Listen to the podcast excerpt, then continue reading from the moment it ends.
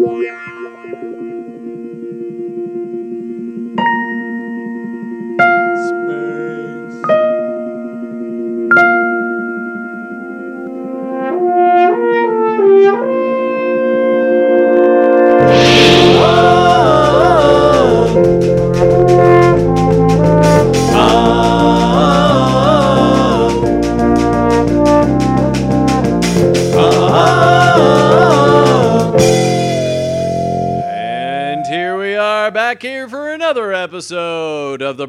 Trek About the original series. My name is Matt from Austin, and as always, coming to us from Houston is my brother Ken. Say hello, Ken. Live long and prosper. Just realized I don't have my earphones on. Me neither. Oh, you should do that. We're both We're both amazing. We're like professionals. So, before we even jump into anything in this episode, I want to say this. I was flipping through the channels the other night, and on uh, BBC America, there was a uh, a third season episode of Original Trek, which looked. Everybody just looked different. You know what I mean? Like Shatner looked like older version of himself. You know what I mean? He's got these tight like sideburns going. Jimmy Doohan's put on a little more weight and has a lot more hair and looks also a lot like you will see him 10 years later in Motion picture. motion picture. Yeah. Yes, exactly. So it's funny because it looks like it's. I, I mean, it, it just was so crazy to me to look at, especially, you know, how into these first seasons we are right now. That looking at that, I don't even know what episode it was. I meant to look and then I didn't, but it was, I was like, this is crazy. I don't even know what's going on here. I have to change the channel. I have to go lie down. exactly. I don't even know who these people are anymore. So, uh, at this point that we're at in the filming of all of these episodes, we uh, get to a, uh two week hiatus. Uh, there are two reasons for this, partly just due to the fact that it was Labor Day coming up, but also due to the fact that the, the show was actually going to be on the air. People were going to be able to see it for the first time, so they wanted to make sure that they got Nimoy and Shatner out there talking about the show, NBC sort of put out this mandate like, hey, let's not call it so much science fiction, huh? Can we just call this like Adventures in Space or something? You know, as if that was gonna like hide hide what it was. They even went so far as to put like Grace Lee Whitney as like the third lead. She was in a bunch of publicity photos. She even did a couple of interviews with the guys. The other good thing about this time period was it gave the crew time to work out some of the kinks. Uh, at this point, all of Star Trek was behind schedule and over budget. Everybody was working the candle at both ends. and you know, they're over budget, and yet we keep coming across like these crazy soft, uh, you know, cost saving measures, reusing sets, you know, doing doing you know crazy stuff to save money here and there.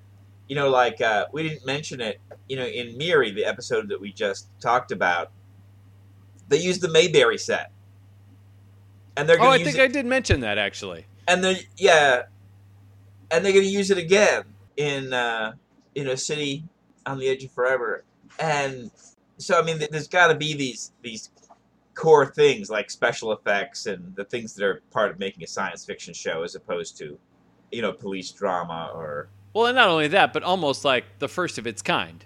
I mean, we've talked about like Lost in Space and you know Voyage of the uh, Voyage to the Bottom of the Sea, deep, yeah, deep sea, whatever. Anyway, but you know, so like this is the first time water. exactly. Uh, this is the first time you know we've had to deal with like a different planet every week and a different space and you know these crazy aliens that we sometimes encounter and you know how do we deal with these it's something that's that no one's ever really had to deal with before Yeah, as opposed to like, well, we need a different park every week for the police to make the arrest. right exactly exactly And apparently that's going to involve one, shooting the same park from a bunch of different angles, and two, having a guy who goes out and looks for parks that we can use. exactly so now they have to build them or they have to you know reuse that rock but put it in a different place you know that those kinds of things Or in this case, we're going to light the sky with, with red at the bottom and purple at the top. that's right So again, uh, with everything being behind as it was, Roddenberry sent Robert Justman to go check on the special effects. He found uh, that there was a major problem with shooting some of the effects, and that was the interior lighting that they had put inside the model was actually causing it to heat up. And so so if they left the lights on too long inside the model and left the lights on the outside of the model on too long, the, the, the model would start to melt. So by the time that they adjusted their aperture and their optics and everything Uh-oh. else, the they'd have time for three or four frames, literally three or four frames before they had to shut down and wait 20 minutes and then start up again. As you can imagine, that definitely caused some uh, time problems. Uh, in fact, uh, yeah. So you end up just paying everybody for three or four frames worth of work. Right. Yeah. Yeah. Exactly. And in fact, so later, uh, a week or so from now, Roddenberry goes and starts just to see, you know, the footage. Like, just you know, plug it all together. We'll run it through the reel and see what it looks like. And in their months and months of work that they had already done, they had about two minutes of footage, which Justman said was about six of which were usable, and the rest were passable, and the rest was just tossed out. But it was with uh, some of these pieces that didn't work. It was with some of these pieces that were ends of scenes that didn't work that they put together the opening sequence. Roddenberry had been waiting until the very last minute to finally write something down, and so his original draft for the opening sequence of Space the Final Frontier goes something like this. This is the adventure of the United Spaceship Enterprise, assigned a five year galaxy patrol. The bold crew of the giant starship explores the excitement of strange new worlds, uncharted civilizations, and exotic people. These are their voyages and its adventures. Uncharted civilizations? Yes. This totally sounds like Captain Cook, right? right, exactly. Yeah, yeah, yeah. I mean, they're out there. We just haven't charted them yet we got to send Captain Cook out to figure out, you know, how the Pacific works. So uh, John Black, the script supervisor, took it. He did a rewrite, which sounds a little more familiar. Space, the final frontier. This is the story of the USS Enterprise. Its mission, a five-year patrol to seek out and contact alien life, to explore the infinite frontier of space, where no man has gone before stealing, of course, the the title of episode one, as it was filmed, where no man has gone before. so, of course, Roddenberry took it. All you gotta do is one. take those together and put them together. That's pretty much what he did. Roddenberry took it, rewrote it one last time, and that's when uh, what we got today.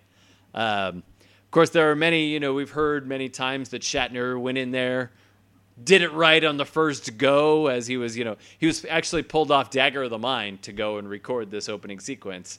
While that is technically true, it is also technically not true because, uh, according to John Black, uh, Shatner recorded it, did it perfectly, but there was a bump in the recording, so they had to re record it. So it wasn't exactly the first take, but Shatner still nailed it. So. So, as we talked about in the last episode, the script supervisor, John Black, was leaving. Uh, again, he was just tired of, you know, Roddenberry rewriting the stories of famous uh, famous writers that had come uh, that had written you know amazing things before. Uh, but really what he hated even more was you know him going out to these writers and being like no no no this is a writer's show you know? What you write's going to be put on air. And then of course roddenberry doing the re- final rewrite on it and kind of making him look like a duncehead so at this point, too, Robert Justman, the producer, he had a breakdown during all of this. So he took a trip to Hawaii while on this hiatus. Uh, the actors had it no less difficult, of course. Nimoy would arrive at about six in the morning to get the makeup done for his ears. You know, waking up at five or whatever, and being there till seven, seven thirty some nights, and then even an hour later to take uh, the ears off and all of his makeup as well. Uh, DeForest Kelley was later quoted as saying, "That first year nearly killed us all." No, no wonder he's drinking so much in this episode. right? Clearly. It's probably all real, too. so once on the air, uh, uh, Star Trek had found mediocre re- mediocre reviews. Uh, it wasn't reviewed very well in the first episode, which, of course, as you recall, the first aired one was The Man Trap. NBC decided that they weren't really happy with Star Trek until they saw the ratings. Trek pulled 46% of the viewers on its opening premiere night. That's pretty amazing. Going up against My Three Sons, I do believe. Uh, Lucy sent a nice letter basically saying how proud and happy she was, saying, Yay, we have a hit on our hands, and signed it Love Lucy. So then after the break, the crew comes back and uh, they're set to record Conscience of the King, where we are this week, talking about Conscience of the King. Uh, this was an episode that uh, you were saying beforehand that you didn't know it as well. Um, I uh, didn't know it at all. There was nothing even remotely that I remembered about this episode. I remember the beginning, the question about is he Kodos? You know, is he the actor? This conundrum. I remember the basic plot line of how it turned out. You know, clearly I, I have a, what I would say is probably the memory of watching it as a child. Yeah. And so I kind of, I know what the story is. And two, I've probably seen the beginning more times than I've seen the whole story through. Fair. Oh, it's this episode. For whatever reason, you know, di- you know, dinner would, would interrupt the show or whatever takes a child away from television. Well, even t- still, when we first see Kodos, like we see him in that opening teaser, and then we don't see him again for like another like forty minutes into the show. Yeah. So uh, the writer of this was Barry Trivers. He loved both Shakespeare and was sensitive to the pain of those who had witnessed the Holocaust. So he decided to put them together for this very thoughtful episode of Trek. If we think about it, you know, this is something you've sort of mentioned, putting things into the time in which you know the the episodes were filmed. You've mentioned this in previous episodes. If we think about it too, coming into this episode, only 20 years had passed since World War II. So the idea of the Holocaust, the idea of what was done, uh, was probably pretty fresh on the minds of the uh, of the American viewing public. I also believe they were still finding Nazis. Very possible. I wanted to look up when when Eichmann was located. You know, you know the whole Eichmann story. So he's uh he's one of the top Nazis. You know, he's he's in the second tier. You know, he's not Goring or or uh, you know Hitler, but he he was in He was found guilty. Sorry, Yeah. he was found guilty of his war crimes and hanged in 1962. There you go. That's Eichmann, right? Right. Yep. Excellent. Yeah, so this was a big, big deal, and uh, so it's four years earlier than than Trek than this our episode. There's other lesser Nazis who were, you know, hunted down and found. You know, famously, there's this concern that a bunch of them made their way to Argentina or Brazil. The idea that you'd have these guys that were had committed these crimes, were out there somewhere, and you know, passing themselves off as somebody else, I think was a live issue for audiences in 1966. So jumping into a little bit of the script, some of the early script ideas that they had notes on were uh, putting Spock into the role of Horatio from Hamlet. You know, warning against rashness, while Kirk, like Hammett, is intent, uh, like Hamlet, is intent on learning the truth, and is you know ready to punish the villain in the end. Uh, also, in early drafts, uh, they were going to have Kirk witness. They were going to have Kirk's father be part of the atrocity that happened. Uh, they decided to get rid of this because they didn't want to, you know, Mess with his backstory hem themselves in. Yeah. Yes, exactly, exactly. They were afraid it was going to hem them in for future ideas. So then, of course, Riley's family is the one who gets uh, toasted instead. And we get to see Kevin Riley again, And we get to see Kevin. Yeah, we sure do. which is this. You know, it's it's it's nice. They've got this little bit of continuity that they're building up. We have a, a character like Kevin Riley. Right. Uh, do you know how many times we've seen him now? It's only the Because of course he, it's only the second time, right? he he featured heavily in in Naked Time, uh, the Naked Time. right? Yeah, so bringing him back to give him some backstory, you know, creates the sense that, oh wait, this this isn't purely episodic television. Right. These are serials. Mhm. Yeah, there, there's almost six episodes between the two episodes when they aired. But even Yeah. still, yeah, it's a nice little bit of continuity there. Well, in a sense, that makes it better. Because if you've got an actor who's in two episodes back to back, then it's like, well, here were these two bits, or they have this guy. But to have six actors, like he came back. Oh, the people, just because we don't see them, they're not gone. Yeah, They're still out there. Exactly. They could come back at any time and be part of another story. So uh, Roddenberry again used his uh, wacky tactics of uh, trying to trick Travers into a fourth rewrite. Uh, he basically said, he basically said, you know, if you do me another rewrite, I'll make sure that you get another episode, and I'll be able to pay you more then, as opposed to giving you money now. But uh, Cushman, the uh, the the writer of this book that I've been reading, you know, brought up the question: if we if we wonder why Trivers, you know, who did this episode, and Spies is the guy who wrote the last episode, um, couldn't quite get it right after so many drafts. The answer may come down to these few things, which are, you know, nobody had really seen an episode yet, wasn't even on TV. You know, so here are these guys sort of writing in a bubble. You know, they don't know the feel of the show. Uh, and the second reason, which is also part of the first reason, is, is that they don't they don't understand the voices yet. They haven't heard the voices. They don't know what the voices are, and they're nothing else like these characters on TV.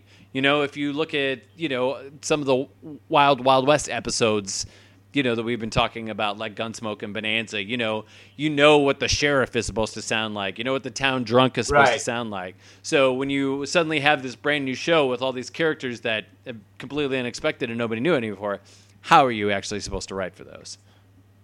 Right, which is why I think that it feels so much like the Navy, like the Air Force, like uh, I mean, to a certain extent, the Army, in which e- everybody knew how a GI or a, a guy who'd, who'd been in the war was supposed to talk and supposed to act.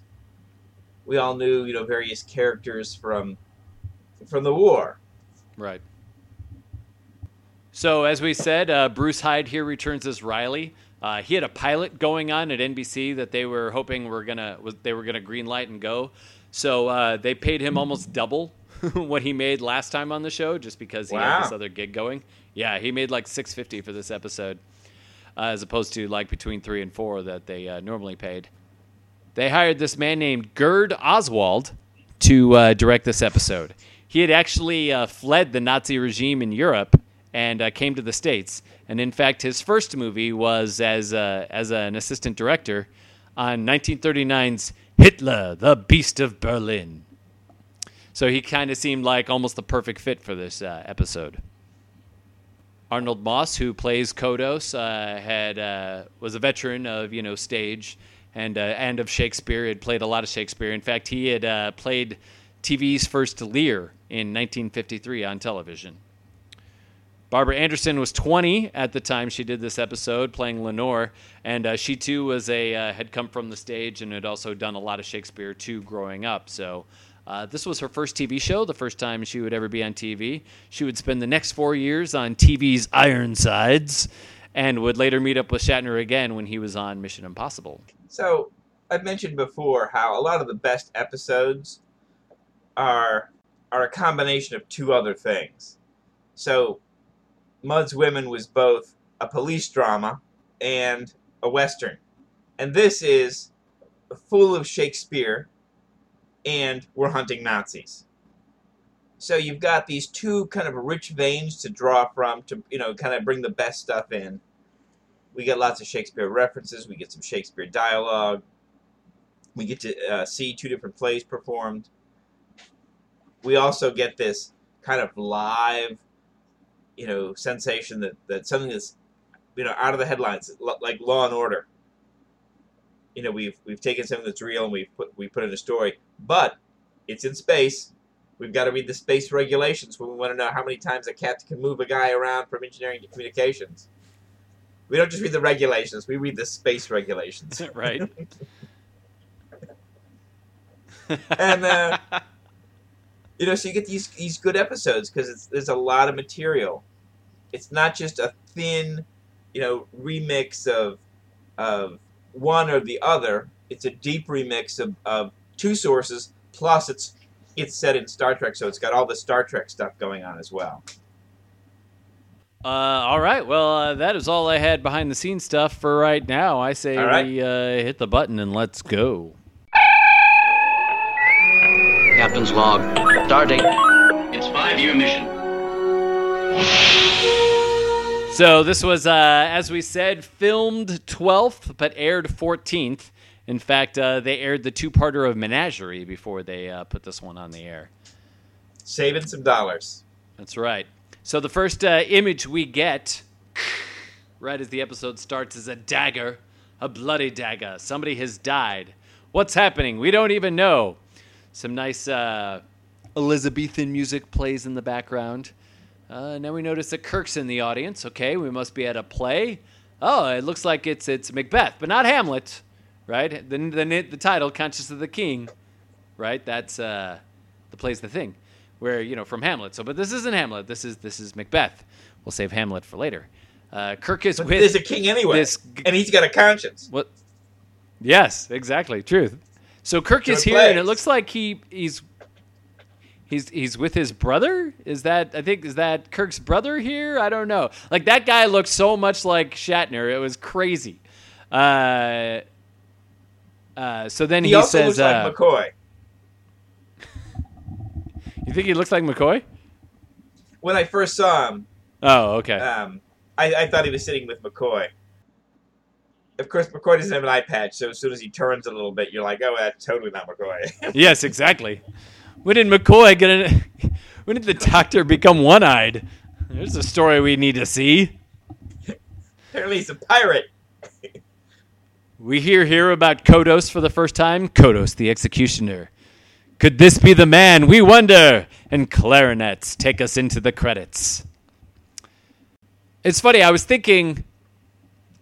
Maybe yeah, I'll talk about it now. Um, it's funny because this the the the, the play on the ship, the the show that is happening on the ship feels a lot like Next Generation. I feel like they did that like Yeah. five, six times over the A course lot. of that run. So uh, that felt very next generation to me. I thought that was kind of cool. Stardate 22. Wait, sorry, not 22. Stardate 2817.6. Kirk was brought here on false pretenses by his friend or his brother. I still can't tell which. Uh, called him here to say that uh, some kind of MacGuffin was happening that was going to help people. Uh, Kirk is a little pissed at his friend, you know.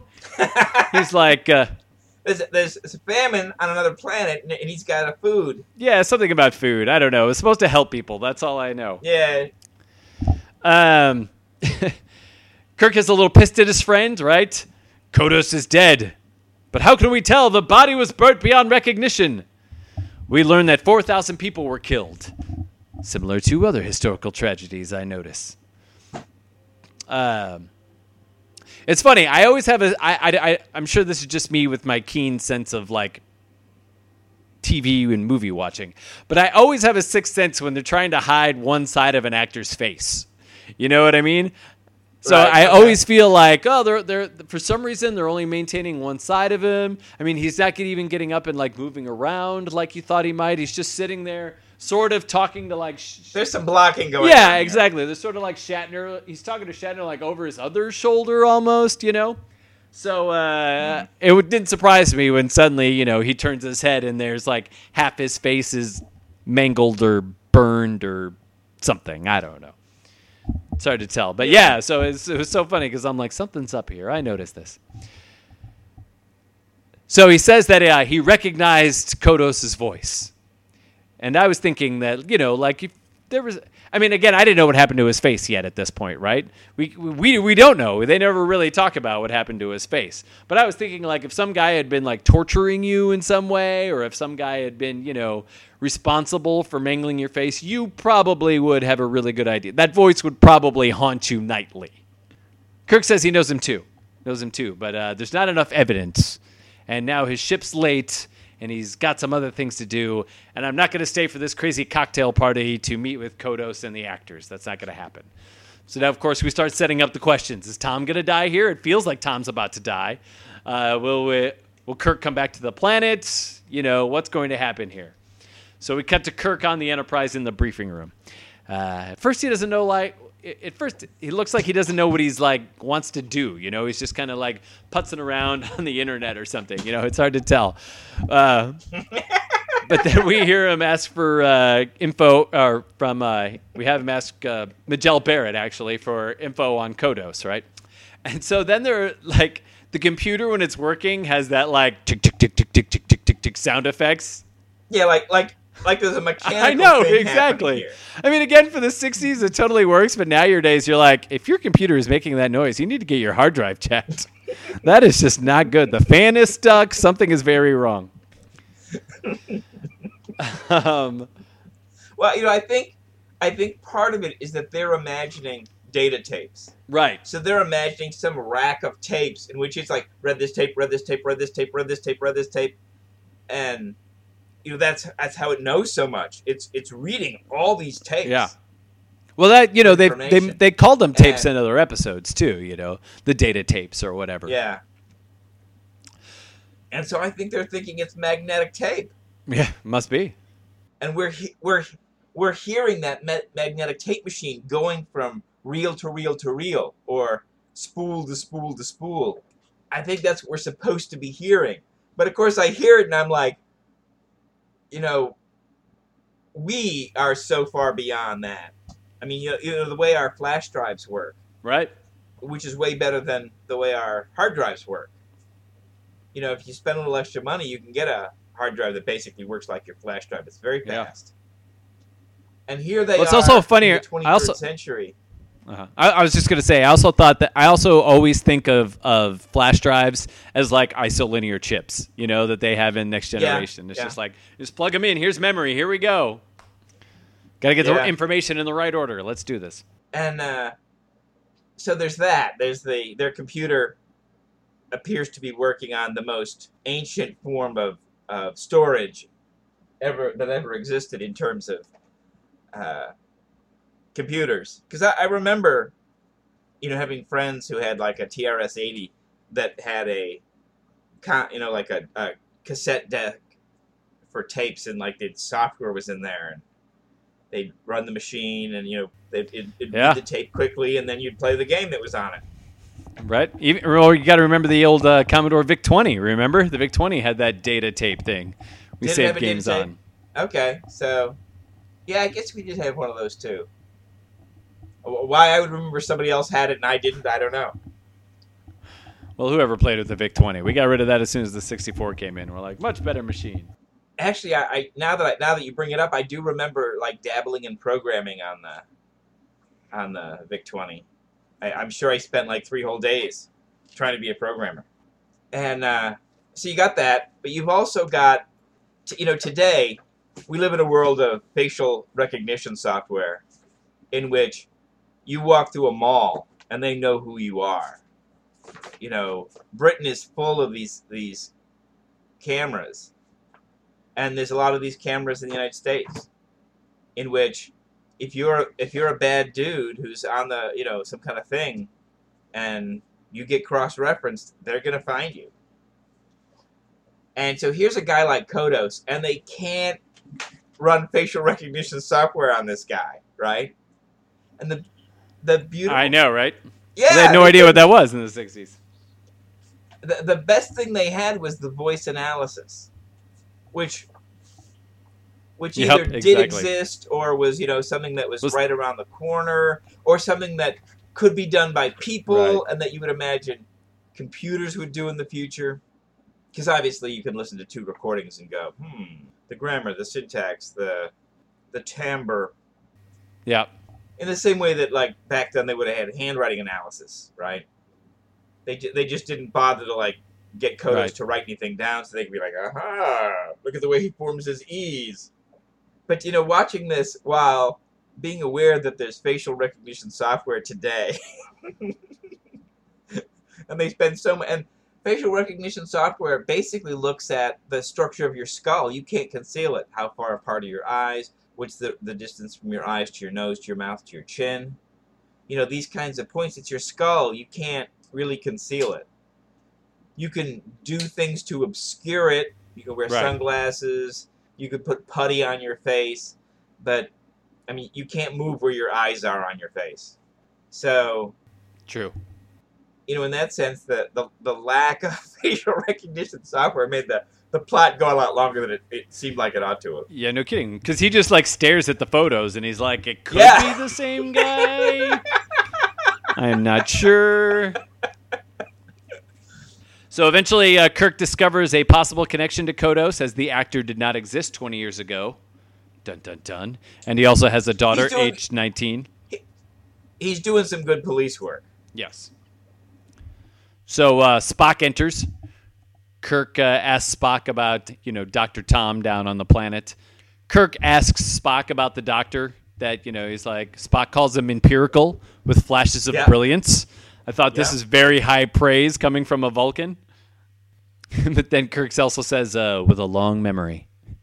And Spock says, well, Yeah. I have no information on that front. I don't know anything.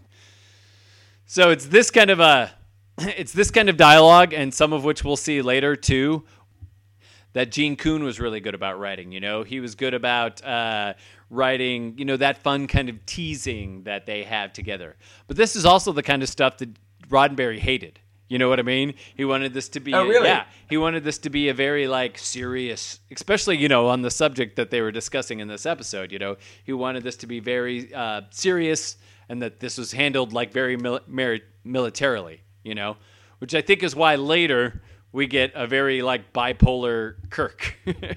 you know, in the scene where they're like joking around one second, and he's like, "Hey, did I tell you to you know question my authority? No, I didn't. Okay."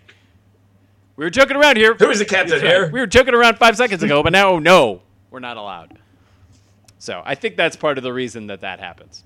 That's only a guess on my part. That wasn't didn't come up in my research, but the I, I also feel like in those scenes, uh, Kirk is feeling vulnerable because he knows he's doing something. He's really he's, he's out of his element. He's not doing. You know, he's he's held the ship over in a way that he shouldn't have. He took it out. You know, he's got diverted, tricked by a friend to you know. Then he's picked up this troop of actors. He's acting inappropriately, yes. and I think he gets defensive because of it.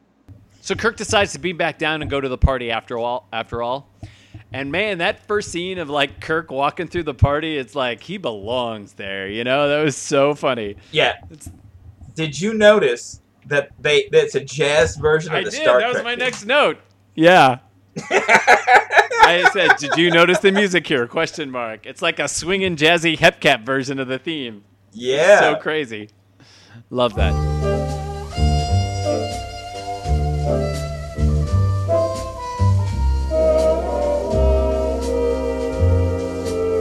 I mean, you know, you know, to, to find out that Sammy Davis Jr. is at this party wouldn't have been surprising.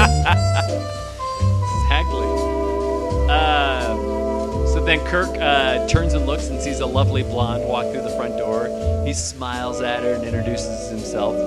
I even wrote, again, I didn't know anything about this episode. I go, this has got to be Kodos' daughter, right? Because who else is this going to be? Um, they sit down and start talking. She calls her father Macbeth, with that, which I thought was interesting. Kirk is like utterly charming here as he pulls Lenore away from the party. You know, he's like, "Hey, would you like to go somewhere else? A little more quiet." Blah blah blah, and off they go. You called this earlier the like the Bond moment. Lenore feels that Kirk is a very different person when it's just the two of them. He doesn't have to play the strong captain facade that he puts on in front of people. and of course, this is where where she is seducing him, Right. And you can tell that she knows his weaknesses. She sized him up. You're lonely. You've got to put on a facade for other people. Um, I'm going to say nice things about you in exactly the right way that's going to suck you in. Right. I'm going to say you're different. You're, you're actually a, a warm person. You're not that brash person. The real you is a good person. That other thing you do is you, is for your job. It's like the And I, I It's the exact opposite of uh, Vina from uh, from uh, the Cage. You know, where he, you had said in that episode that like she, you know, hadn't had a lifetime of manipulating men, and you know, didn't exactly know how to go about it. And, yeah, she didn't do it terribly well. yeah. I'm gonna get a little actory here in this thing, being an actor myself, because it's interesting to me because you as you watch Shatner's performance, for the most part, like 99% of the time, you're like, this is so Captain Kirk. This guy is awesome, right? But there are these little other moments.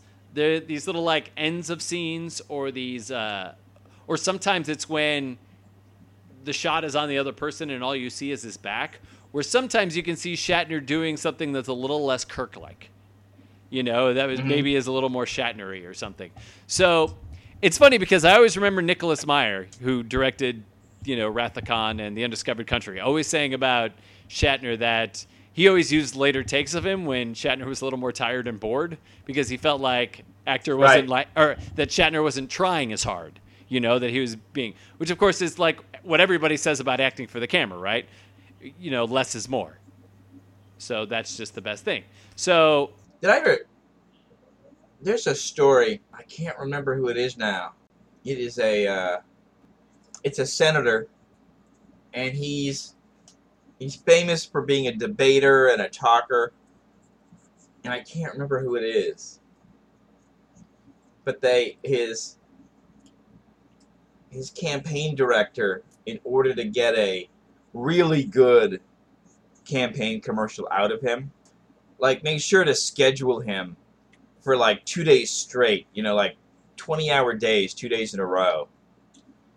And then he had this commercial he had to do. So he'd been like on the plane you know flying washington to, let's say it's it's orrin hatch and he's oh you know utah washington back to utah you know meeting with crowds meeting with you know donors meeting with uh, you know whatever. And then then they go to the studio and they record this thing you know he's like laying down and he's just talking about his childhood and like you know what things mean to him and it was so good and it's because they had to like exhaust him because because otherwise he would have been you know the politician who's on right yeah, so you can imagine like wearing a guy out for two days to get him to talk about being a yeah. you know like what motherhood means or like what the state of utah means or So it's the same with Shatner.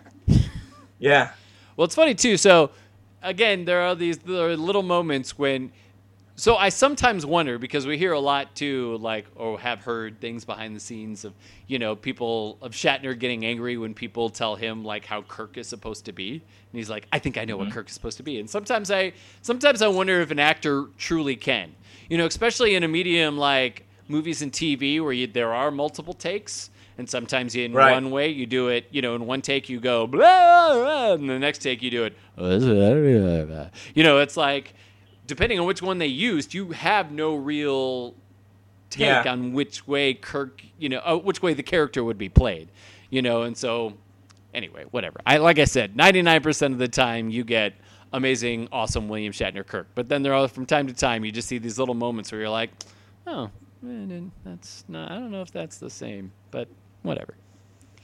we also get you know scenes like like that where we're seeing Cap, uh, the captain out of his element. True. That's and, true. And you're wondering, you know, to what extent is this is Kirk awkward because he's he is a lonely guy with this pretty girl and uh, you know he's he's not going to be himself. Yeah. We're going to see, in a sense, lower functioning. You know, kind of getting a chance to drive the bus a little bit.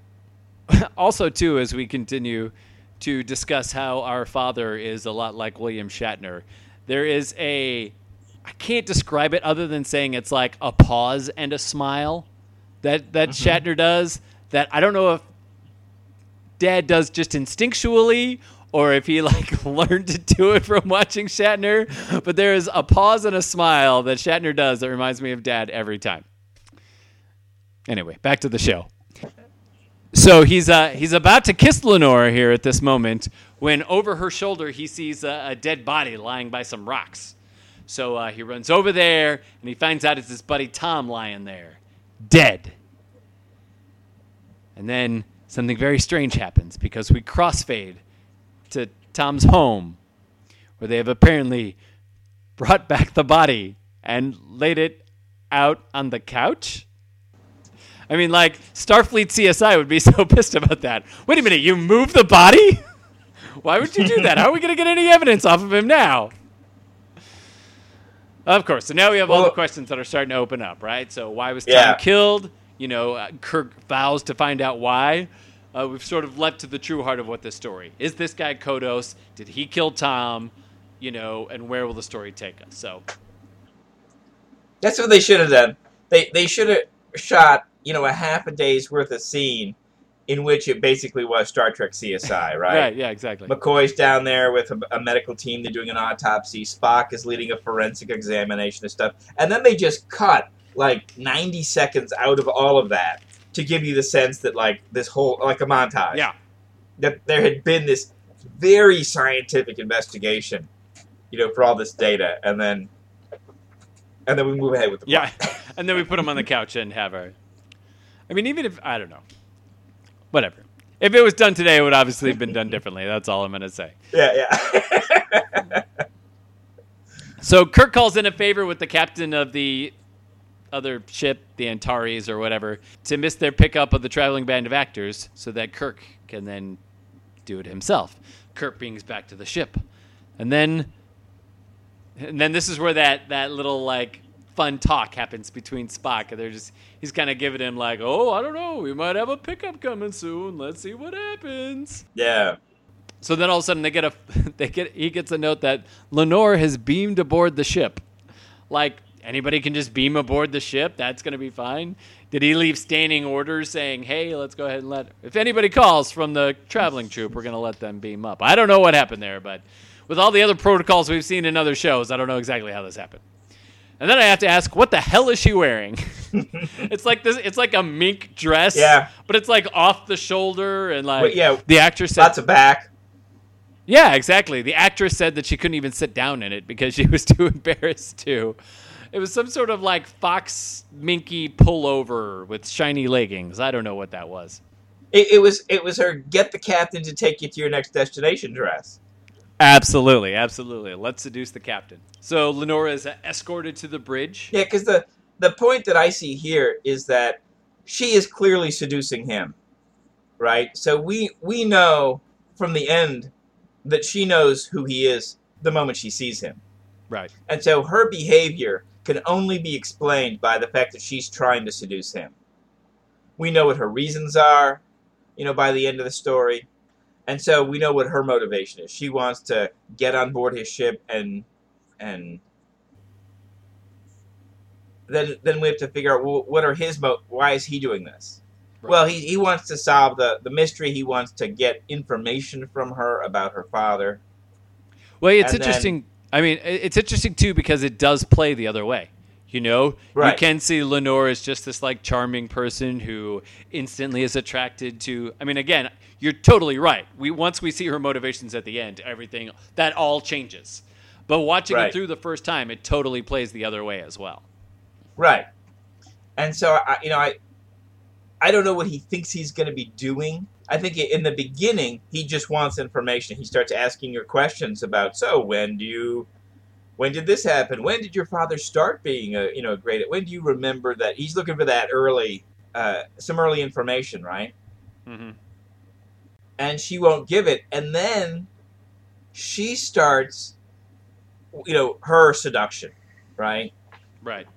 and i think he in a sense just goes with it oh you know if, if this is how this is going to play out i'm going to go along because i want information i want to find out who your father really is and so forth and then we have this question you know later on about is he being the cynical information gatherer the whole time the way you know james bond frequently would be Right. or does he fall for the girl because, in fact, he is the lonely starship captain and she's the pretty actress who has successfully manipulated him? And then how does he feel about that? Is he like, hey, you know, red blooded American? Or is he like, oh, she totally had me and- and I was I was had? I mean, we're lucky that I wasn't also killed out in the field or Yeah. Exactly. you know, like like Tom was there. I mean, this could have gone wrong so many ways because uh, you know she was really ahead of me in terms of the manipulation for most of of the episode, Right. and I'm frankly embarrassed by it because I was out of my depth. So, uh, so Spock asks Kirk, uh, well, how did you know this lady was coming aboard? and Kirk's answer, I'm the captain. it's like in Holy Grail, you know, when they're like, well, "How'd you know that?" Well, you have to know these things when you're a king. I try to I try to use that whenever possible. You know, whenever anybody asks me like some random trivia question that I happen to know the answer to when I'm behind the bar, people are like, "How do you know that?" And you're like, "I'm a bartender. I have to know these things." It's always my answer. Anyway, so Lenore and Kirk are pretty smiley and charming over, over this as uh, Kirk agrees that he will take them aboard in exchange for performance for his crew that have been long on patrol. As Lenore leaves the bridge, we see Rand make her last cameo appearance. Yeah. and she scowls at, at, at she scowls at Lenore almost, you know, like happens to notice her and blah blah. It's kind of hard to tell her reaction there, but it always seemed like a scowl. So Yeah, like like who? And you've got to figure as as Yeoman Rand, you know, you get off the elevator, you see this pretty girl in this this fur thing, getting off, and you're like, well, she's here to see the captain. I mean, women like this do not come up to see Mr. Spock, or you know, like talk to the crewmen who are around the perimeter of the bridge. well, she knows exactly what's going on here. Yeah, exactly. Especially yeah, especially somebody who's not a member of the Yeah. crew. Like, what are they doing? What is she doing here? Uh, so let's talk about Rand here really quick. A little more behind the scenes stuff happening. This is uh, Rand's last episode. Uh, she was. There are a lot of stories that have gone around. Uh, some of the memos that flew around at this point are very uh, conflicting. You know, some of them will say something like, "Well, Rand costs a lot of money, and uh, you know, they we, we think we should probably uh, you know get rid of." And her." I do And then there are other memos that say, I do think at this moment, that's a believable uh, thread. That that's a thing that's going on, right? Right. There is a lot of anxiety about how much the show costs, and the idea that, but then there, that there wants to be some cost. then there are cutting. other Uh-huh. then there are other memos that say, you know, um, well, if she her contract is up, Right. So if we just have her come back, you know, from time to time in episodes, we can just pay her the guest, you know, like the you know the the lower rate, Right. so she won't even be making as much money. However, Grace Lee Whitney wrote in her autobiography that uh, she had one night gone to a party, uh, slept with an executive at NBC, and then that was the end of her career. So there's two sides of the story. It's hard to say which one's real. Um, she did. Then uh, we've got the, the other argument, which I think we mentioned before, was that you know writers felt like she was getting in the way of Captain Kirk having the exact That's kind true. of you know romances that we're seeing on this in this episode. Right, but that's almost. I mean, I guess that's true too. But you know, you leave her off for a you know five six episodes and then bring her back as a regular crew member who no longer fancies the captain or something. I mean, that's something that you could easily turn, or even just do a story on it where like. This is it. This is it's never going to happen. Let's move on. You Right. know? I mean, there's lots of ways they could have handled that if that was the issue as well. Anyway, things didn't work out very well for Grace Lee Whitney. In the 70s, she uh, tried to uh, she tried, she wrote a song called Disco Trekkin'. That did not do so great for her. Uh, in the 80s, she finally came out saying that she had had uh, not only alcohol addiction but also had a sex addiction addiction. So that didn't really help her life either. Uh, but then, you know, in the 80s, came back and was in uh, almost every single one of the uh, the movies. the Star Trek movies. Yes, and plus, you know, did a couple of uh, Voyager episodes and uh, and such. So sad story for Rand, but you know, at least it all kind of has a happy ending towards the end of her career. Yeah, by the by the time of those Voyager episodes, we find out that like she is uh, basically second in command of Sulu's ship. yeah, She's got the rank of you know full commander, and she is while while no one ever explains the uh, you know the chain of command on the Excelsior or, or what is the name of Sulu's ship? what was Excelsior? Okay, Oh well, it might not be in Voyager, but it was in six. yeah, well then it's Excelsior. Okay, so yeah, so the relationship where Sulu talks to Rand in a particular way, and then Rand gets things done. Where she's got the rank of commander, you're like, well, there's there's really no one else here who could be the second command. She is totally filling that spot. Right. So I think it's plausible to reason that she is, in fact, the number one on the Excelsior. Kirk gives Spock the order and set a set a new course. Spock says, Well, that's eight light years out of our way. Kirk comes back with a very terse, If my memory needs refreshing, Mr. Spock, I'll ask you for it. In the meantime, follow my orders. So uh, I know Kirk doesn't want to show his hand yet, but I have a feeling like if this was 10 years down the line, Spock would have, you know, become privy to all of Oh, Kirk's yeah. little schemes, you know? But it's, Well, one of two things would happen. One, Spock uh, would just go, Captain's got something going on. Captain knows what he's doing. Gonna back the captain's play. right. Or, yeah, he would have brought Spock into the thing, and and Spock would just know. Either way, it wouldn't be a problem. So, Stardate 818.9. Kirk asks Spock for an ETA on Benecia Colony. Spock says they would arrive on 2825.3. So that gives Kirk seven days to unravel the mystery. 1500 Benecia time, because apparently the whole planet has a single time zone. Apparently. We'll be there at 3 o'clock, Benecia time. So then we see Kirk move to Spock's station. Kirk sits at Spock's station and discovers that good old Tom Riley, whose shenanigans we saw during the Naked Time, was also one of the few people who was still alive who had seen Kodos at the time of all the bad stuff. So Kirk, uh, without even giving a reason, demotes Riley back down to engineering. I suspect. he just moves him. Right. I suspect that this is because he's like, well, engineering, he'll be out of the way of everybody, and in communications, anything could happen. He could be anywhere. Yeah. What, like, where is communication? I mean, it, Good so they do this, they have this move, and I feel like the point of the move is just to, like, bring up his name. Right? And, and basically, they're, it translates almost to, well, of course, uh, hide Kevin Riley in a broom closet. yes, exactly. they're like, well, you know, he, he doesn't want to be in a broom closet. Nobody does, but he needs to be in a broom closet.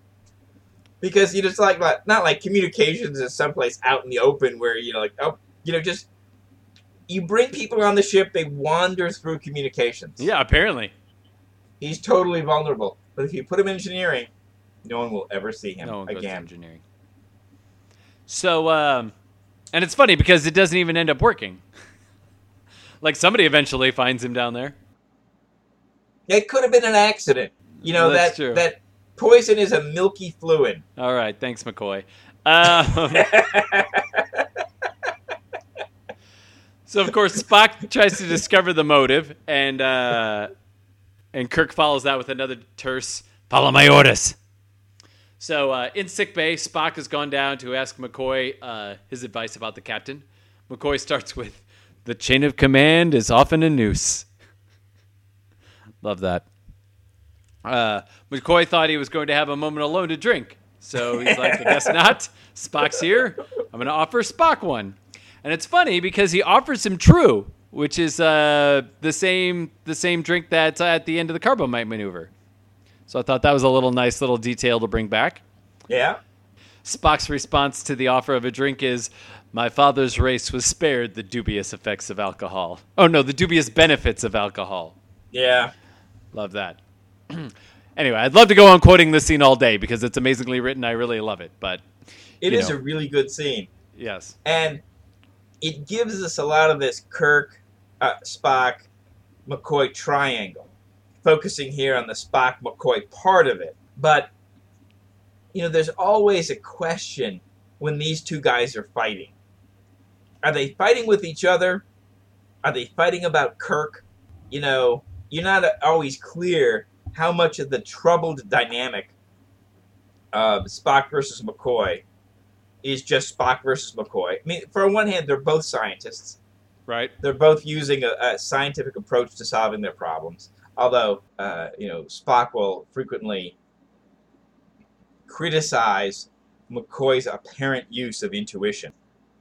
And if we were to, you know, bring out the Myers Briggs, we'd see that McCoy should have a, a working third function of intuition, where Spock, as very likely an ISTJ, should have his intuition all the way at the bottom of his stack. Doesn't like it. Wants to be very empirical, Right. very uh, concretely data driven.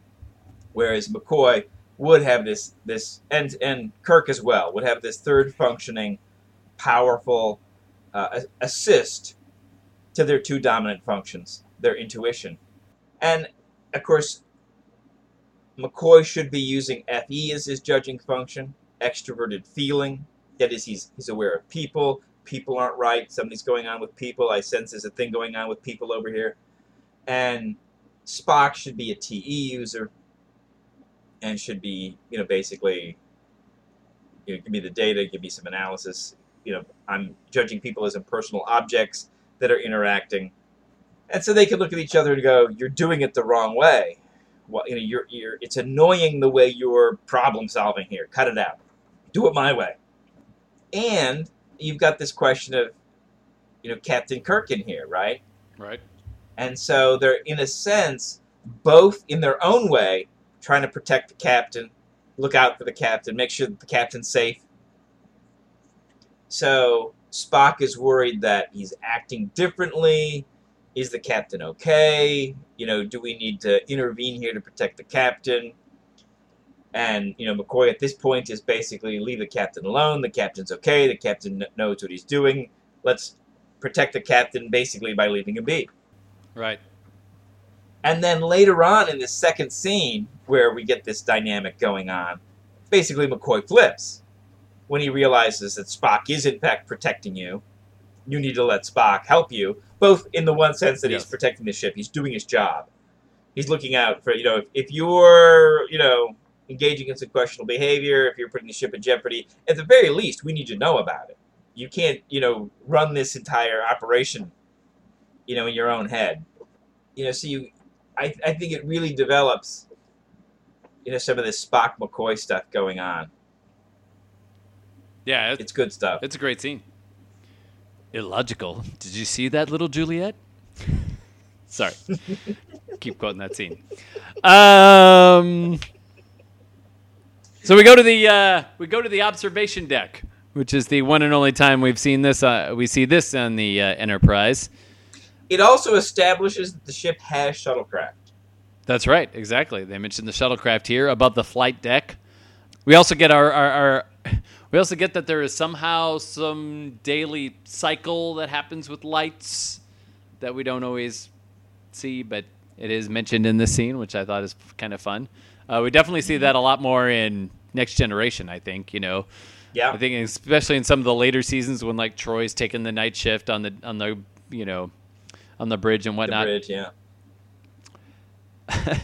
So, uh, two things. Uh, two things more about this scene. Uh, number one, she uses the words "surging" and "throbbing" in Yeah. this scene. I'm like, whoa, well, that's pretty heavy for uh, 60s television. Especially because she clearly means it as a double entendre. Yep. You know, this is she's not. You know, so especially with the next generation engine, you could look at that thing and going, "Wow, you know that antimatter is really you know surging and throbbing," and you're like, mm, "Kind of it is." I mean, that's it does have a pulsating nature to it. Right. Those are apt descriptions of the antimatter reaction. But here in this context, uh, I think I think this is as much about Captain Kirk about anything else. yeah. No kidding. Well, so there was also in this scene was written. Uh, Rand was supposed to walk in right at that moment. She Oh, was supposed yes, exactly. Exactly. She was supposed to walk in at this moment and then be like, okay. And Kirk was supposed to sign something. And then the scene goes on with her asking about the women on the ship, uh, as is written. But what had happened is at this point, they were running over. Mm-hmm. So they just. The director, the director sided without really consulting anybody else. Like, hey, what if we just? I'm just going to cut this scene. It's not really necessary in here. We'll just tag it together with these two things, and we'll move on. So Grace Lee Whitney was there the two days that they were filming that scene, and then never got to go on because they were just running behind so much. So sad for her there. Just another like insult to injury there. it's also a metaphor for what's going to happen to her as a character. yes, exactly. I also like it in this scene because it comes back later, so it's nice. Uh, she calls Kirk Caesar of the Stars. Mhm. Um, and then it's funny, as I noticed as I was typing all of this out, that I haven't said much about the scenes between Lenore and Kirk. You know? I mean, they're fine. But I just don't know if there's much to say about them other than, like, Kirk is way charming and she smiles a lot, you know, and is charming as well. I don't know. Anything else you think I'm missing? I think you've already discussed that these scenes a little bit Yeah, earlier, but They're attempting to seduce each other because yes, they have goals beyond actually having a romance with each other. They want right, to murder the one or imprison the other. right, exactly. Uh, and then at the end of the scene, they kiss. So there's that. Uh, meanwhile, Spock does some digging to find out what uh, is common among Kirk, Tom, Riley, and uh, Kodos. And Kodos. Yes, and then in a scene later, and then the next scene, McCoy lays out sort of the history for us that there was a virus that killed most of the food. Eight thousand people were gonna die. Kodos took over. Kodos decided who lived, who died. Spock calls it his own theory of eugenics. We also find out that besides Riley and Kirk, all the other people who have witnessed the massacre are dead. Which again is a uh, we're hunting Nazis reference, right? Exactly. So it's perfectly fine just to have the story be about a guy who had to make a tough call, right? We thought the food was running out. We thought we were all going to die. You know, so he picked arbitrarily who lived and who died. But then we have to we, we do add this question of he he had a it wasn't arbitrary. He had a system. There were certain people who he was going to select. His own theory of eugenics. And on top of that, not only are they all dead, but the Caridian players were there every time somebody died. No dramatic chords there, but we do cut to Riley in engineering. He buzzes up to the rec room because he's bored and uh, asks her to sing him a song. And uh, as she does, somebody sneaks up on him and sprays something into the milk. In a spray bottle that looks so mid 20th century. Absolutely. uh, he drinks the milk as the song ends, and Riley chokes on it to dramatic chords. Dun dun dun. In sickbay, Mc- Help me! Yeah, fortunately, he had he had tapped himself into some other people here. yeah, thank goodness. So as he, he cries out, they're all like, "Whoa! We better get going. Riley's in trouble." Or he really didn't like Uhura's song. I don't know which one. Uh, in sickbay, McCoy is unsure whether or not he will survive. And Spock is worried that Kodos now will only have Oh, one person left to go after. We get to see some singing from Uhura. I mean, she sings a whole song. Yep. Another song. They gave her some uh, some quality, you know, show off your musical chops time here. Uh, Rand was actually supposed to be in the background there in the in one of those scenes too, but the day before she was supposed to show up, they called her and was like, "Hey, we're probably not going to need you tomorrow." She really did get the boot in like the worst way. So uh, now Spock is worried that Kirk's going to be the only one left and that he's going to die as well. Cut to commercial. Dun, dun, dun. We come back. A day has passed. Stardate now 2819.1. The name of the chemical found in the milk was tetralubisol. How can we make how can we make normal grease sound all like techno-y? Hmm. Well, let's just add. Let's put the number five in front of it, Yes, exactly. tetralubisol. That sounds good. and then we'll give it a brand name ending. yes, exactly. Uh, traces of that were found in Riley's system. Spock is already sure that someone has tried to poison him. Spock demands that they bring it to the captain. Bones isn't having it, but Spock demands it. Back to our triangle again. Here we go. Spock tells of how he looked into the computer library to tell uh, library same as Kirk. Aren't you overstepping your bounds there, looking into my personal business? Spock, as we've seen before in previous episodes, doing his duty, protecting the crew and the ship. If your personal business interferes with the smooth running of our ship. And Kirk just like comes at him. I don't want anyone meddling in my affairs, even if you are my second in command. Then Bones comes in with his practical reasoning, right? It's his job and you know it. Kirk calms down. All right, I don't have proof. But Spock agrees with him. Well, and he's he, he's also got the oh wait a minute, you know this the triangle is is aligned against me. Right. That's when he knows he's in trouble. yeah, I've somehow brought uh, Spock and McCoy into alliance, you know, on this question. Clearly, I'm I'm you know The wrong side of the isosceles triangle. Or not isosceles. That's right, I- What's the I need to get it back where at least one of you's on my side. right? Exactly. what's the what's the triangle with the right angle? Ah, never mind. Anyway, millions of people are now Yeah, yelling think- at the I think- podcast. Is that? A, I thought iso- I thought isosceles was the one with the three equal sides. Yeah, equilateral. Oh, that's an equilateral triangle. Oh, so I was right. Isosceles. Yeah. Heck yeah, I But was. that, that has two two of the same size. Oh. Whatever. Anyway, so um, Kirk, or so Spock agrees with him. He says that it all adds up. Kirk is calling for justice, but Bones says, "Are you sure? Are you sure it's not vengeance?" Kirk isn't sure. He's done things. He's done things he's never done before. He's put the ship in danger. He's gone out of his, you know, way of the captain. He's he isn't. He still isn't even sure if it's Kodos. He says, but Spock is, and yet Kirk still isn't quite convinced. Kirk is has got like this crazy high level of, of uh, you know justice, right? Yeah. In which he he wants the smoking gun. The fact that he has found a fish in the percolator is in no way circumstantial evidence that someone has put a fish in the percolator. He, he needs proof. He needs to find out. Well, then he says, He needs a confession. he says, logic isn't enough. I have to feel my way through. Hmm. How's your Meyer Briggs feeling now, huh? He's got to feel his way through. Yeah. This I mean it seems it seems like they're like he's so there's two ways to approach this, right? One is this is a poorly written line. Kirk shouldn't be saying this. Mm-hmm. So so often Kirk is the good scientist that he himself, like McCoy and Spock, is using the scientific method to solve problems. Right. So why would he be rejecting it here? Um, so this leads me. So one explanation is it's poorly written. He should not say it. The other is Spock has occupied that place in the argument. He's beaten him to that place, and so because Kirk insists on disagreeing, he's going to say, "Well, I, we can't use that method because it's coming to conclusions that I don't want to reach." So he's just groping for something else and that will be I have to like, and it's ridiculous. I have to feel my way through it. That's how you solve crimes. Up until this point, he's been so rigorous and thorough, right? He's in a sense looking for a higher standard of evidence, not a lower standard of evidence.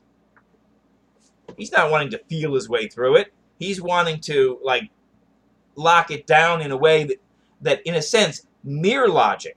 His his real question is your rationalism is insufficient. I need empiricism here which is really what Kirk is doing, right? I need hard evidence. You know, the fact that logically this makes sense isn't sufficient. I need to rule out all all the other possibilities. I need to, you know, prove it beyond the shadow of a doubt, not beyond a reasonable doubt. That's what it seems to me Kirk is really doing. So I think you know, in the, if we're going to accept the line as a legitimate line, it has to be because Kirk has has found himself like having to disagree with Spock and and Spock's method. And then he, Well, and not only that, too. Even later, you know, he they they had when they do the voice recording. Mhm. You know, even he says it's not a perfect match, so I still can't. right, I- I can't leave. What does he say? He basically says something like, "I can't leave." You know, a man's life on a technical detail or something. yeah, like he's, that. he's not feeling his way through it. He's he's using a higher standard than logic. He wants some physical proof. So then uh, Bone says, Well, what if we find out, of course, that it is Kodos? What happens then? And Kirk says, Well, I hope the dead will rest easier. Yeah, so in a sense, he sounds like he's willing to you know do horrible things. Yeah, exactly. Um, so then we cut to another scene with Spock and Kirk in the, and I thought it was a weird cut. I even wrote like, "Well, this is a weird cut." later, but although we're not sure how much later, blah blah blah. Well, that's because there was going to be a scene where Kodos was like walking through the corridors of the ship, and he was hearing the voices in his head of the people who he had massacred, but they didn't get, they didn't have time to film it. So that scene obviously then got cut. I'm almost glad they didn't. In fact, I like the way that it all ends up where we're st- we are even unsure up until that scene between Kirk and Kodos because then it comes pretty obvious. You know that we're still pretty unsure whether or not he's right. We don't even know. Yeah, we- we're not. I mean, I, I- I think they had some nice pictures of the same actor earlier on, True, very true. but uh, you don't know. So uh, again, later, not sure how much Spock and Kirk uh, continue talking, and all of a sudden they hear a hum, and the hum's getting louder. It's a phaser on overload, like back on Vega in the cage. Sp- uh, Spock starts searching for it. Kirk calls for a double red alert. it's a double red alert. it's a double red alert. It's just not one. No, this is we're in serious trouble now. So Kirk sends Spock out, like clear the decks. We got to get everybody out of here. And uh, so then Kirk starts searching for it. He's throwing stuff everywhere. The noise is too much for him. But then he looks up, and it's it's it's in his quarters somehow. We don't know how that happened, but it, somehow this over, this phaser is in his in the red lamp alert. And so then he takes it and he throws it out the pressure unit disposal unit. Well, at first he like ad- like adjusts it, like he's gonna turn it off. Yeah, like he's gonna try and turn it off. And yeah. maybe if he'd heard it going, then he'd be like, Whew. but it, it doesn't. So he's like, oh, it's, it's gonna go. I'll throw this in this thing and hope this isn't the garbage chute. Luckily, this is the pressure unit disposal for oh, something. I don't even know what that thing is. I mean, why would Exactly. you have such a thing? I, uh, exactly. if you know. accidentally leave a phaser on overload and then can't find it, throw it in here. or you know, if you if you got a bomb or torpedo that's gonna go off, if someone pulls the pin on a grenade, just throw it in here. It'll be fine. Yeah. Why did you build It'll this? blow up somewhere deep in the bowels of the ship. I'm sure it's going to be totally safe. Yeah. Uh, so it explodes and the ship rocks. It's like an epilogue where he's like, well, you know, 80% of the food stores were, were destroyed. And Kirk threw that thing down there. Exactly. It's a good thing we don't have 4,000 people on board. Captain, Captain's got to make some tough choices. We cut to Kodos. He is uh, in his quarters. Kirk enters and starts calling him Kodos. Are you Kodos? Kodos, are you Kodos? And Kodos starts answering these questions super vaguely, right? I've mentioned this trope previously in another episode, and yet it still drives me crazy. You can't. it it feels like poor writing to me too. Whenever like the bad guy starts giving vague answers. Yeah. Because no one in real life would put up with that shit. You know what I Right. mean? Like, he'd be like, no, you're going to tell me. You're going to quit talking around the issue. You know what I mean? You're going to say, yes, I'm. Co- well, I, I'm only Kodos if you think I'm Kodos. No, are you Kodos? Just tell me the answer. Yeah, this is I'm done with this. the time that you see this in like real police dramas. That's where one of the cops grabs him by the collar and like bangs his head against the wall. exactly. And the other cop's like, no, no, Exactly. no, Bob, no, not this way. It was it was Vina in the cage. She was the other one who was like Yeah. like he was asking her if she was real or not and she wouldn't she wouldn't say like yes I'm real. She was just like, "No, you should try and do these other things and become a part of this." And it's like, "No, that's not the answer I'm looking for." Yeah. Anyway, so that's the only kind of frustrating thing. Otherwise, the scene is absolutely amazing. I love the the scene is really incredible between these two. and you know you could imagine. Uh, so I mean, in one sense, he like gets the super philosophical and. And that has the function of establishing that this is a guy who's thought about these issues and wrestled with this stuff before. And it helps later on when he does what he does at the end. Because you, you realize that he's done some of this philosophizing, that he hasn't just shut it off and like denied it and pretended it hasn't happened and Right?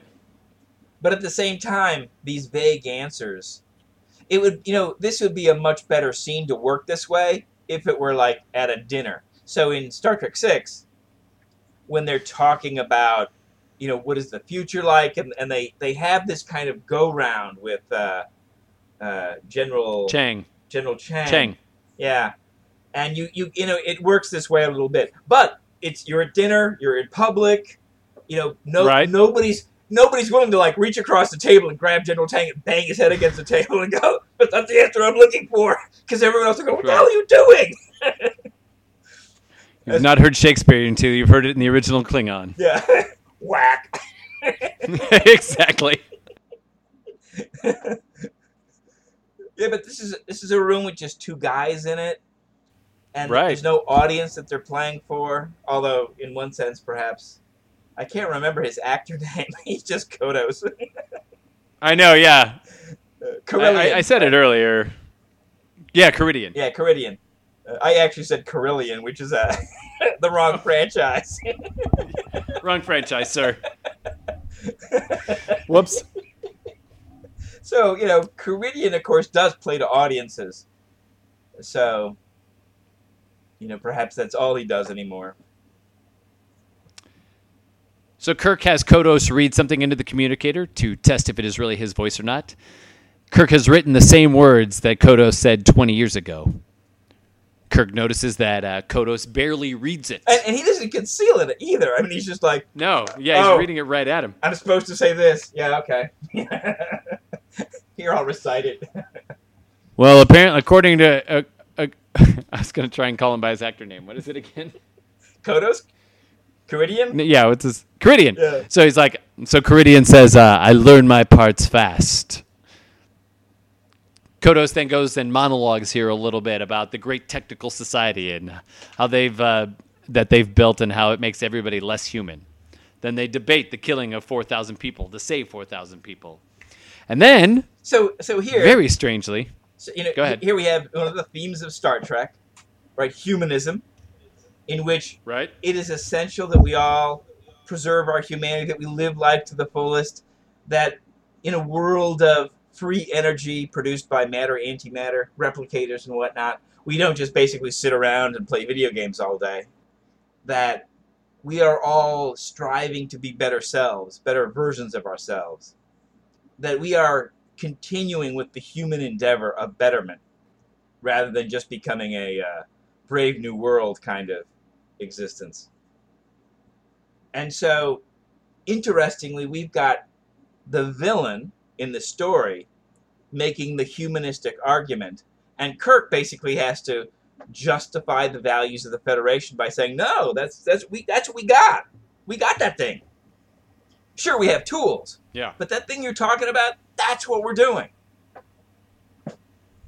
Lots of good Star Trek will have characters that are forced to defend the values of the Federation or articulate them. But it's interesting that they have the villain as the guy who expresses them. So then Kodos says something which is really interesting. He says, uh, This Kodos might have been considered a great man if the supply ships hadn't come earlier than expected. What does that mean? He's trying to justify his uh, justify is. his choice. Like that's his case. That's what he's going to. That's Yeah, what he's he going to trial with, huh? Well, your your supply ship showed up way too early, and I mean, geez, if I'd have known that was going to happen, It hadn't occurred to us to like use any kind of subspace communications, right, to call anybody and get help. or like where are those? You know, where are those ships? You know, if it was Kirk, he'd be like on the horn every couple of minutes, going, "Where are those supply ships?" And her would be like, "It's the same thing as I told you two minutes ago."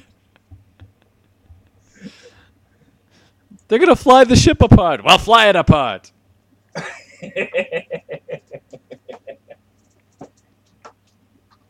So then, uh, then there's this great moment where uh, where Caridian says, "If you believe me to be Kodos, then why not kill me now? Let vengeance take its final bloody curse."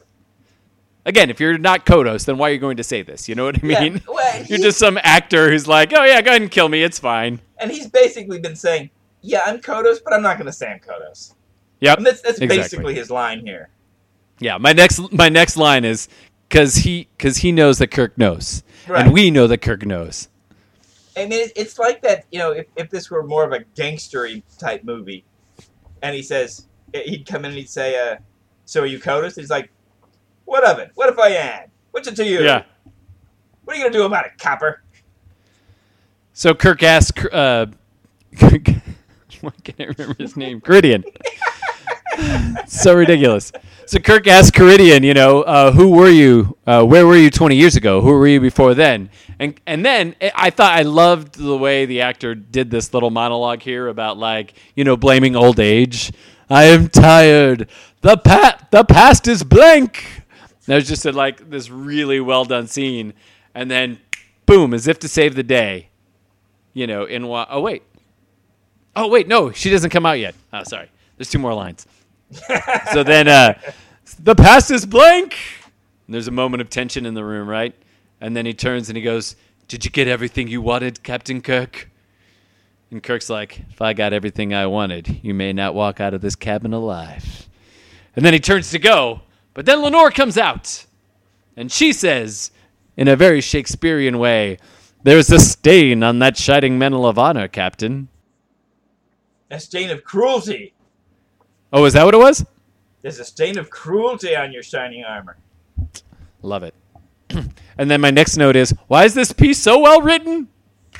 It's so good. Like especially that like we got that scene which is so well written, all those Spock McCoy scenes which are I mean like this whole episode is just like why is it so good? It's so good. She says you are like your ship, captain, powerful and inhuman. You you show no mercy. So now she's taking the the in a sense the same argument as her father, right? Right. But she's trying to like outposition Captain Kirk as being no, we represent humanity. You represent technology and the inhuman machine, which of course is kind of silly. So after she says that, you show no mercy. I was like, I said out loud, I was like, well, he's not dead yet, is he? You're lucky. But then Kirk, of course, because he's got better writers, says, uh, well, if he is Kodos, then I have shown him more mercy than he deserves. It's so great. now I'm trying to get all like, my notes are like, so ridic- ridiculously flowery now. It says like it. Uh, the script is finely written. It unfurls in a way that both pulls at your heart while simultaneously giving us a morality play. I'm like, I must have really gotten into this this episode. See, it- But it's that true. Sha- it's that Shakespeare seed. Once it gets planted, it Yeah. just flowers and blooms all over, Right. even in your show notes. But that's true. I mean, I think that the script is so great the way it weaves. You know, you're like buying into everything that's happening. You're enjoying, you know, you're watching the back and forth between everybody's having. And, you know, you've also got this morality play that's kind of happening between these characters. And it's just great. Whatever. Anyway, back in sickbay, Riley is confined to it. But he overhears Bones repeat who, uh, who Anton might be. That's right. The man who killed Riley's family. Dun dun dun! Commercial.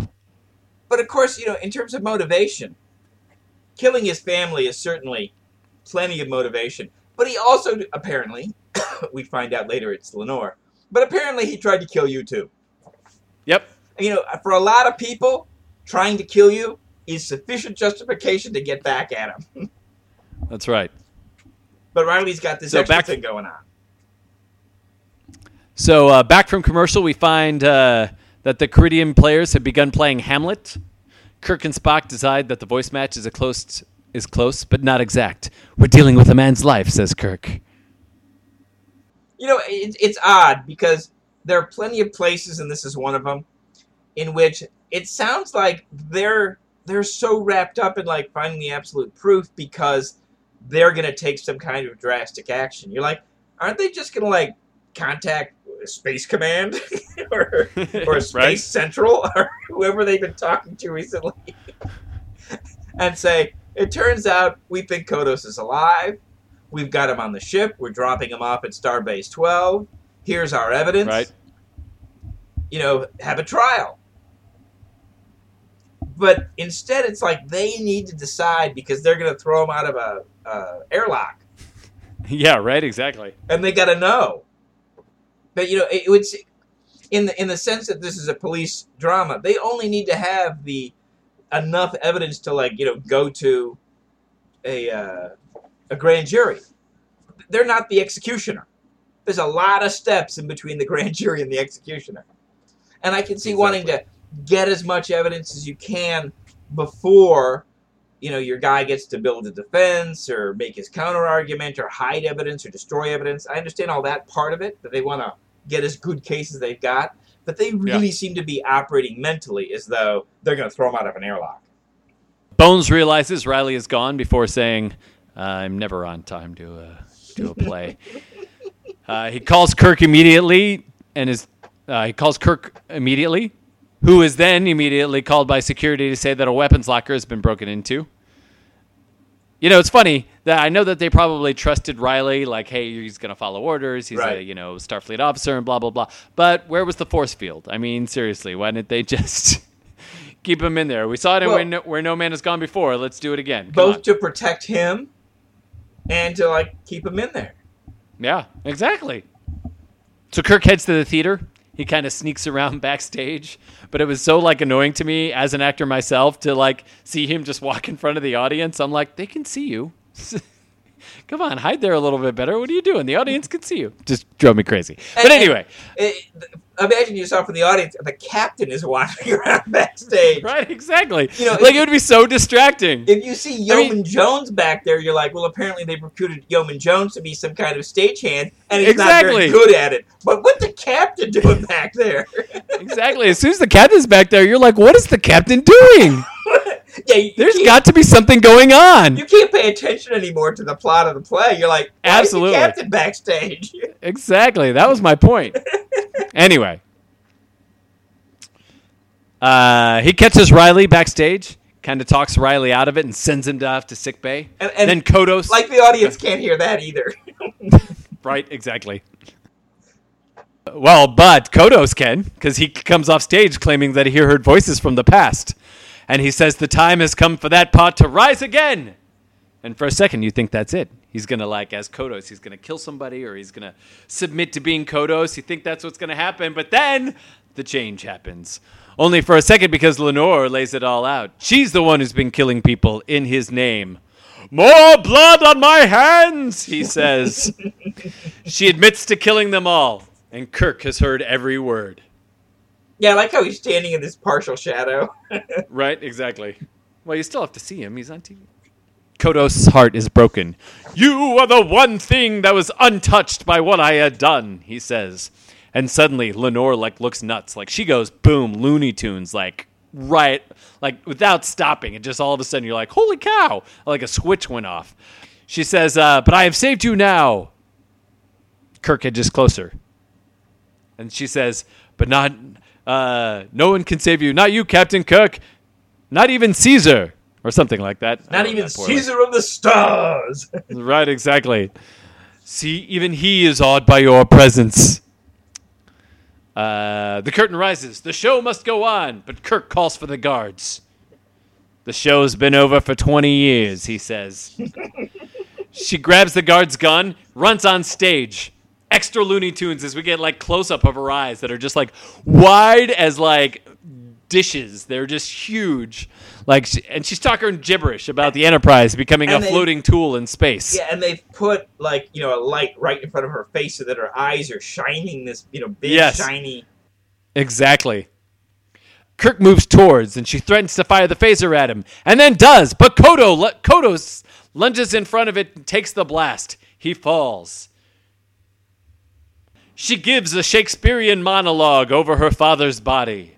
More Looney Tunes. This chick is crazy. Kirk attempts to pick her up off the floor. And I say attempts because, like, the phaser is right there. Like, she could have just grabbed it away from him again. I mean, like, as an actor, I would have been like, can I hand this off to somebody? Can I toss it to the red shirt over there or something? Like, why do I al- allow this gun to be this close to her? That's all I. Yeah. To the Enterprise bridge. Kirk is melancholy. Bone says, yep, she's definitely Looney Tunes. She still believes that her father is alive, giving, giving performances to this day. But don't worry, she'll get the best care, he says. Bones asks if he truly cared for her. And Kirk replies by handing out a series of order. Uh, Spock, are we, uh, we good to go here? Cool. Uh, Uhura, the uh, channel's clear? Yeah, right. Sulu set that course. Punch it. Gotta uh, rev up the engines. Yeoman, you uh, you got something for me to sign over here? Cause uh, yeah. who haven't I talked to? Hey, crewman, Leslie. Uh, yeah, why don't you go get me a fresca or something? We will see crewman Leslie again. That's true. Bone says, "So you're not going to my answer my question, are you?" Hey, uh, Spock, why don't you play me something on that lyre of yours or something? Anything he can do to not answer the question. But for Bones, that's enough. That's all the answer we need. Sweet music plays us into the credits. Dun dun dun. So music has played an important part in this particular episode. Yeah, absolutely. music is probably more important here than than we've seen it, maybe in any, any other episode. We get the Star Trek theme being reapplied to, to different things. Uh, obviously, since it's 1966, you go to a cocktail party, you need some smooth jazz playing because that's just how it goes. There's no, So why not the Alexander Courage theme? That'll be great. yeah, you know, n- nobody says, well, maybe we should make some uh, crazy, uh, you know, like Philip Glass music. Maybe that's what they listen to at parties in the 23rd century. Because Philip Glass would also be a 60s thing, right? It's just not what people do at parties. listen to some Well, that would be really weird. I don't want to go to any party where Philip Glass is playing. That's all So uh, there's that. They also play all this music during what should be a theatrical performance. You're like, I don't think music normally goes in plays like this. right? True. is this for our benefit or is this happening in the world? I don't know. So uh, the composer in this episode, since we're talking about him, his name was uh, Joseph uh, Mullendore, and uh, this was the only time he did any music for Star Trek. But uh, the the producers felt like maybe this needed something. This we needed different music for this than what they normally play uh, in the Star Trek episode. So that's why they brought in somebody else as opposed to you know Alexander Courage or any of the other guys they normally brought in. Frank Keller was the editor on this one. He was the uh, emergency fourth editing team on the show, uh, but this would be the last one that he would edit. He would then next year go on to win an Oscar for Steve McQueen's Bullitt. yeah, right. That's a, a super high, you know, uh, especially for the '60s card chase movie with lots of editing in that one. So you can only imagine that he got his workout on on that one. Uh, this episode also had the lowest optical effect, effects budget than any other, with only a mere three thousand dollars in optical effects. We get we Uh, get you a, know, a couple, someone shoots a phaser one time, right? yeah, and then you know the outside ships, you know the outside shots of the ship. Yeah. Uh, so this show actually, as well, just like last week, came in under budget. This one came in under budget by eight thousand four hundred and sixty dollars. This one isn't ranked. At the end of the chapter of the book, Cushman goes on to say that this one isn't ranked very highly in a lot of the uh, personal rankings. I know it's very surprising. Um, I mean, I know I loved it. Uh, Ronald D. Moore, though, this is uh, one of his favorite episodes, which probably goes on to explain why there's so many Shakespeare episode uh, plays in the uh, in Next Generation. Lastly, NBC did not love this episode either. They felt the show was slow and betrayed the action adventure set up by previous episodes. Shows what NBC knows. Yeah, see, I think it's a boo boo. I think it's good.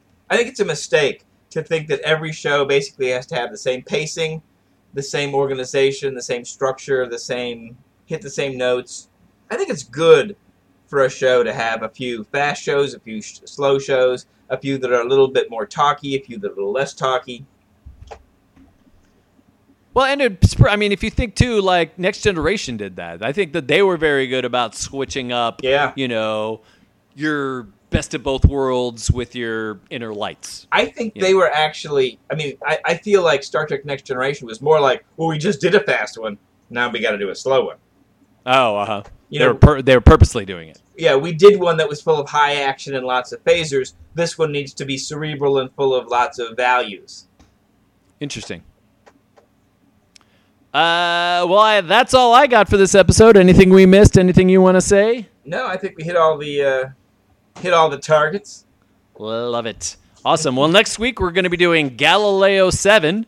So that'll be uh, super fun. A lot more uh, McCoy Bone stuff in that one, right? Now that we've introduced the shuttlecraft, we're gonna use the shuttlecraft. Absolutely. Well, thanks everybody for listening. As always, uh, go over there to the iTunes and uh, leave us a little uh, comment that it can only help the show grow bigger and stronger in these first weeks. That's all we got for this one. We'll see you all next week with some awesome shuttlecraft action. Till then, my name is Matt saying goodbye. Say goodbye, Ken. Peace and long life. And we'll see you all next week.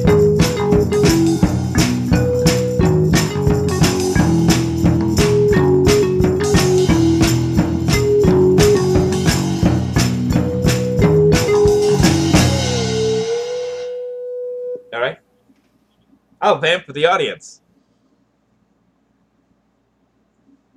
This is how an introvert vamps.